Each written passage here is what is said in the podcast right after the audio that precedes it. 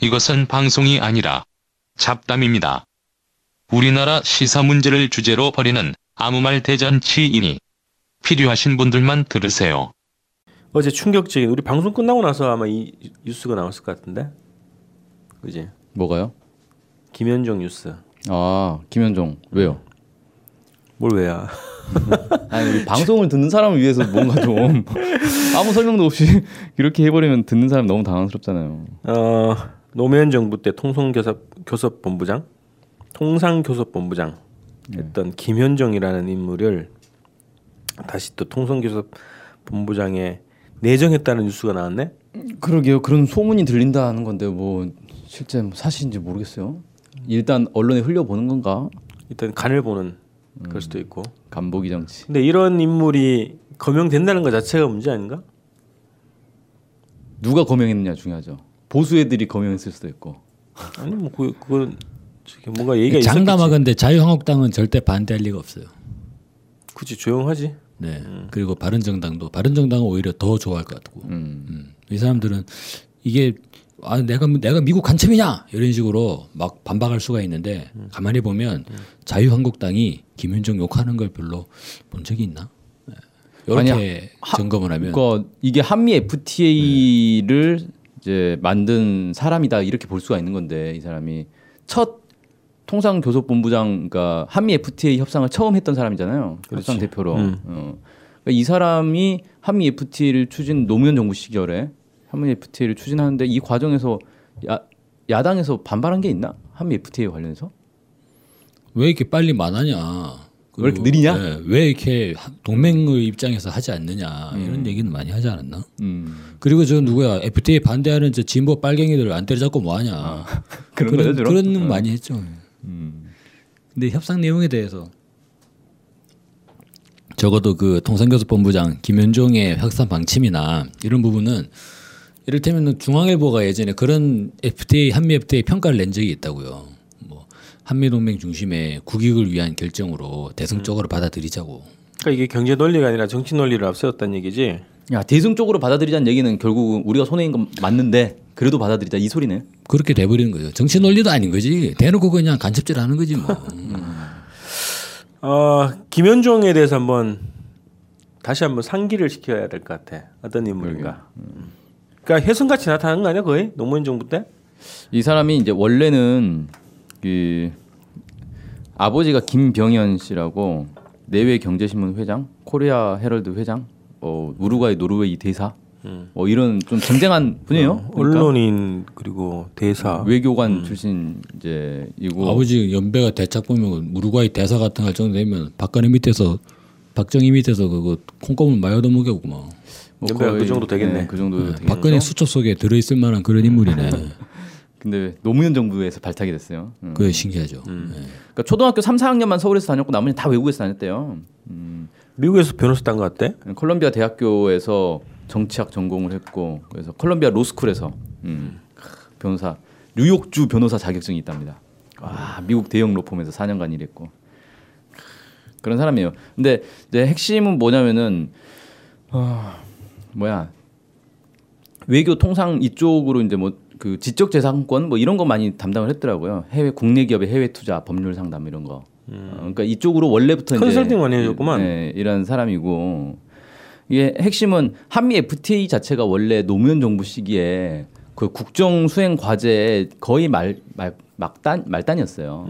그러니까 별 관심이 없었던 거거든요, 사실은. 어. 다른 것들이 많았고. 근데 이 사람이 그 어디 이제 노무현 대통령이 해외 나가는데 그 전용기 있잖아요. 어. 전용기 안에서 한미 FTA에 대해서 쭉 브리핑을 한 다음에 이거 빨리 추진해야 된다라고 해서 노무현 대통령 설득한 사람이에요, 이 사람이.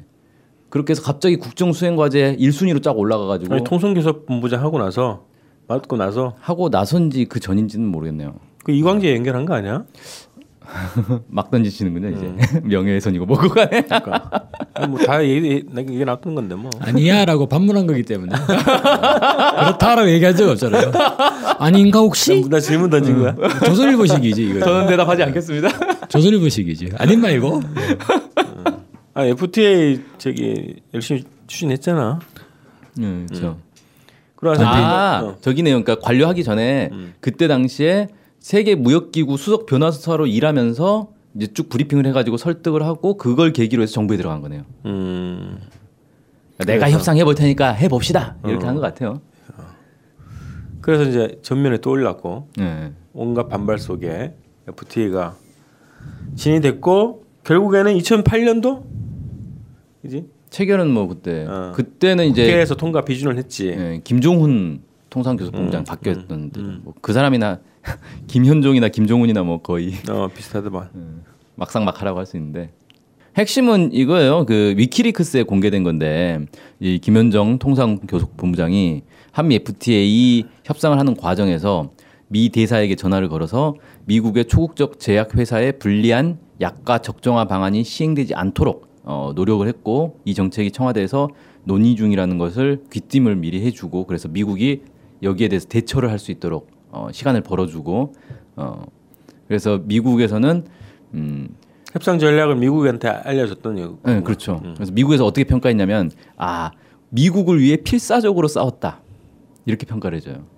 미국이 평가한 거야. 네, 미국이 그렇게 평가했죠. 보시바우가 네. Fighting like hell 이렇게 평가를 했습니다. 뭐야 그게 죽도록 싸웠다 그, 그 뜻이.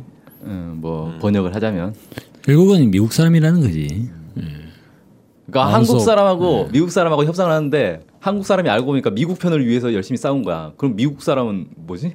미국 사람도 미국을 위해서 싸웠을 거 아니에요. 음, 가- 같은 편끼리 협상을 한 거네. 한국의 통상 교섭권을 가지고. 한국을 어떻게 요리할 것인가를 두 사람이 모여서 짰구만. 이게 저기 예전에 미국이 제3세계를 경제적으로 침탈하는 방식이 사실상 전환이 됐다는 거예요. 예전처럼 막 압박으로 협박으로 이렇게 진행하는 게 아니라 제3세계에 잘 나가는 지식인들이나 이제 잘 나가는 사람들이 대체로 미국 유학을 가잖아요. 주로지. 네, 그래서 이제 한국에도 있지 않습니까? 미국은 말이야 이렇게 얘기하는 사람들이 많은데 그 사람들이 미국인들과 인적으로 이렇게 연계가 돼 있다고요. 그러면 그런 인맥들을 동원해 가지고 미국 유학파들이 나중에 그 나라 돌아가서 한 자리 하죠. 그렇죠. 예. 관료가 이제 그죠. 고위 관료가 되죠. 그래서 내가 그- 미국 사람 많이 아니까. 네. 음. 악미역수 많이 알아서 할 수도 있고 또 실력이 있어서 할 수도 있고 그 나라가 미국을 선호해서 할 수도 있고 근데 그렇게 한 자리 하고 나면 그 인맥을 통해서 이제 선후배 관계나 이렇게 이제 침투에 들어갈 수 있는 상황이 된다는 거죠. 그래서 사전에 미리 구호 삼는다. 그래서 미국의 대표가 이를테면 다른 나라 제3 뭐 이를테면 뭐 어떤 나라라고 할 때 A라는 나라가 있을 때 그 A라는 나라에 A라는 나라를 A를 위하는 협상 대표와 협상을 하는 게 아니라 이미 미국과 친한 친구를 A 나라의 대표로 박아놓고 그러고 나서 이제 A 국가와 협상을 한다는 거예요. 그러면 협상이 잘 될 거 아닙니까? 마찰이 없겠죠. 지금도 흐름이 나타나죠. 미국이 한미 FTA 개정 협상을 제안을 해- 통보를 했죠. 일방적으로 선언을 예, 했지. 개정에서 통보 딱 하고 통상교섭본부장에 김윤정이 임명이 되잖아요. 야, 이게 뭐 아, 유명하지 않겠지. 예, 예정이라는 예. 얘기가 흐름이 나오고 어, 있죠. 있지. 그러면 이게 만약에 김윤정이 된다면 그죠? 음. 그 미국이 사실상 이거는 협상 파트너까지 쭈무는 거 아니냐라고 지명을. 한 거라고 볼수 예. 있겠다, 그지? 그 미국을 위해 죽도록 싸웠다고 보시바우가 평가했는데 보시바우는 불러가지고 인터뷰를 한번 해봐야겠다. 알렉산더 보시바우 요즘 뭐 어, 하냐? 보시바우. 예. 한국인들은 공부해야 된다고만 했잖아요. 위키리크스 공부를 많이 해야 돼요. 예. 특히. 그래서 우리 열심히 우리가 공부해서 당신한테 물어보는데 김윤정이 진짜 미국을 위해 죽도록 싸웠냐? 당신의 이 보고는 어떤 내용을 말하는 거냐?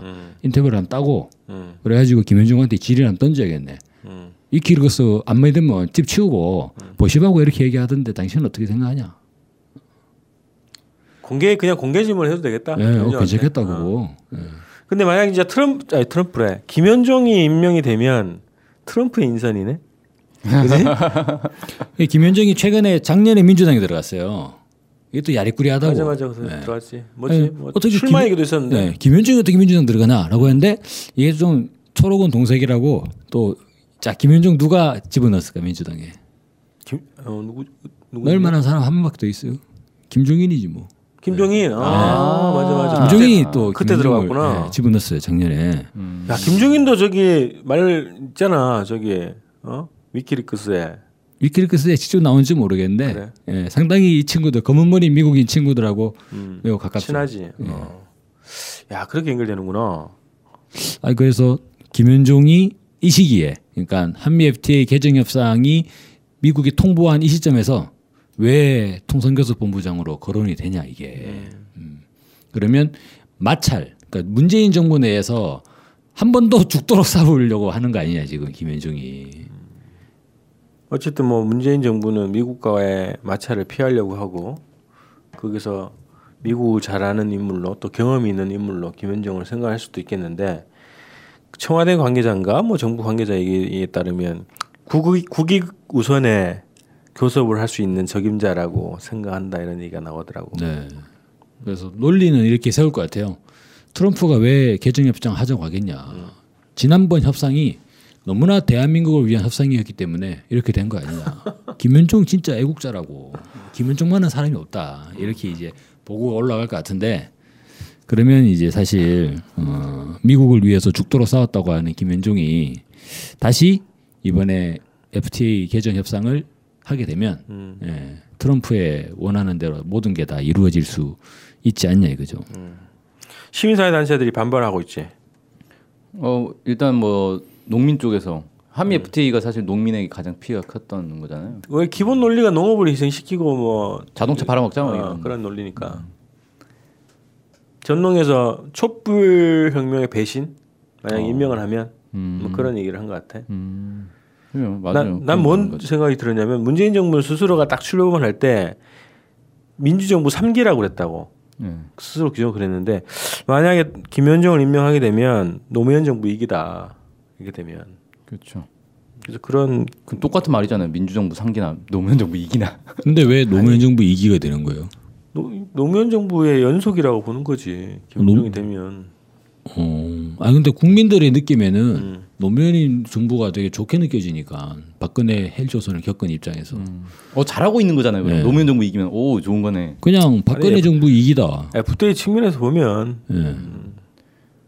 노, 노무현 정부 이어서 가는 거지 못다한 FTA 협상을 이어가는 거지 그렇게 아 그건 이제 그 그 속에는 노무현 정부도 FTA 협상 잘한 게 아니다라는 게 깔리는 잘한 거 거죠. 아니지 그럼 네. 그러니까 노무현 대통령이 노무현 정부가 결정적으로 무너지게 된 게 두 가지가 있잖아요. 이라크 파병하고 한미 FTA 추진 이걸 가지고 시민사회 단체들과 등을 돌려버렸단 말이에요. 대립했지. 예, 그러면서 고립이 된 거죠. 그러니까 진보 진영에서는 도저히 찬성을 지지해줄 수가 없는 거잖아요. 이라크도 파병하지, 한미 FTA도 추진하지. 결국 다 미국의 예, 미국 시킨 대로 다, 다 하고 있는데 이걸 어떻게 지지해 줄 수가 있어요? 야 그러면 김현종이 노무현을 거꾸로 때리는데 커다란 역할을 했네. 그렇죠. 그럼 걔는 국익 우선이니까 트로이의 목마. 그렇지 국익 우선의 역할을 한 거야. 국익 미국의 국익, 미국의 국익. 응. 자기 이번에 국- 이번에 한 번 더. 어. 근데 이게 한미 동맹이라는 걸 내세워 버리기 때문에 대한민국의 국익과 미국의 국익과 같다라고 해버리면 그만인 거지 이 사람들은. 맞아. 그리고 문재인 대통령 스스로도 그 김현종에 대해서 평가한 게 있는데, 예전에 예, 평가한 게 있는데 상당히 능력이 있는 사람이다. 긍정적으로 평가를 했어요. 그러니까 아나 이게 사람 보는 눈이 이게 이렇게 흐리멍텅해서야. 아니, 능력이 얼마나 있겠어요. 관점이 중요하지. 예, 그렇죠. 능력은 와 미국에서 변호사까지 따는 사람인데 능력이 미국이 변호사가 안 와요, 근데. 법률을 잘 알고 영어를 잘. 별것도 아니라고. 영어나 좀 잘하겠지. 아마 잠잘 때 영어로 꿈꿀 걸. 예. 그래서 우리 우리의 인성 기준은 뭐냐면 그 사람의 철학, 생각 이거 아니야? 관점이 중요한 거죠. 네, 어떤 생각을 가지고 있냐. 그리고 능력은 그런 관점 하에서 능력 있는 사람들을 데려다 쓰면 되는 거거든. 지휘하면 되지. 음, 근데 이제 능력 중심으로 인선을 하게 되면 미국을 위해 싸우는 사람에게 이 협상을 맡겨버리면 협상 자체가 어그러질 수 있지 않냐. 그래서 이제 인권 저기 뭐 인사권자가 생각을 가- 잘 가져야 된다고 이런 인간들 잘 솎아내야지. 근데 지금 벌써 이제 청와대 내각이나 뭐뭐 이렇게 청와대 일, 그 간부도 딱 인선하는 거 보면 부족하지 벌써 뭐 간부들한테 관료들한테 휘둘린다는 얘기가 있- 있고 그렇죠. 김현종을 직접 문재인 대통령이 거명했을 수도 있겠네 그 평가를 보면 음. 인사와 관련해서 근데 민정수석이 어떻게 입장을 낼지 궁금하네. 김민종에 대해서. 자, 그럼 FTA가 어, 마른 수건에 더 쥐어짜기 이런 식으로 갈 가능성이 높겠다 이게네. 김윤정이 된다 그러면 김정이 아니라도 뭐 그렇죠. 일단 미국은 어, 한국을 더 쥐어짜서 음, 미국 경제를 살려보겠다라는 거고. 음, 우리 거기 우리가 차 자동차 많이 팔려고 그랬는데 자동차를 더 수입해라 이런 거 하던데 트럼프는 전통적인 미국 저기 트럼프 지지세가 있는 그 지역의 경제를 살리겠다는 거 아니야? 그렇죠. 마무리할까? 그럽시다. 네. 주권 방송이 미랄 영농조합법인과 함께 우리밀 라면을 판매합니다. 수입산 밀이 아닌 완전 토종 호밀과 안전뱅이 밀로 만든 건강한 우리밀 라면입니다. 아이들에게도 어르신들께도 안심하고 요리해줄 수 있는 착한 라면입니다. 주권방송 홈페이지 배너를 클릭하셔서 착한 장터 페이지를 들어오시면 여러 가지 종류의 라면을 주문하실 수 있습니다. 이곳에서 주문하시면 주권방송의 후원이 됩니다. 주권방송 애청자 여러분들께 안심하고 권해드립니다.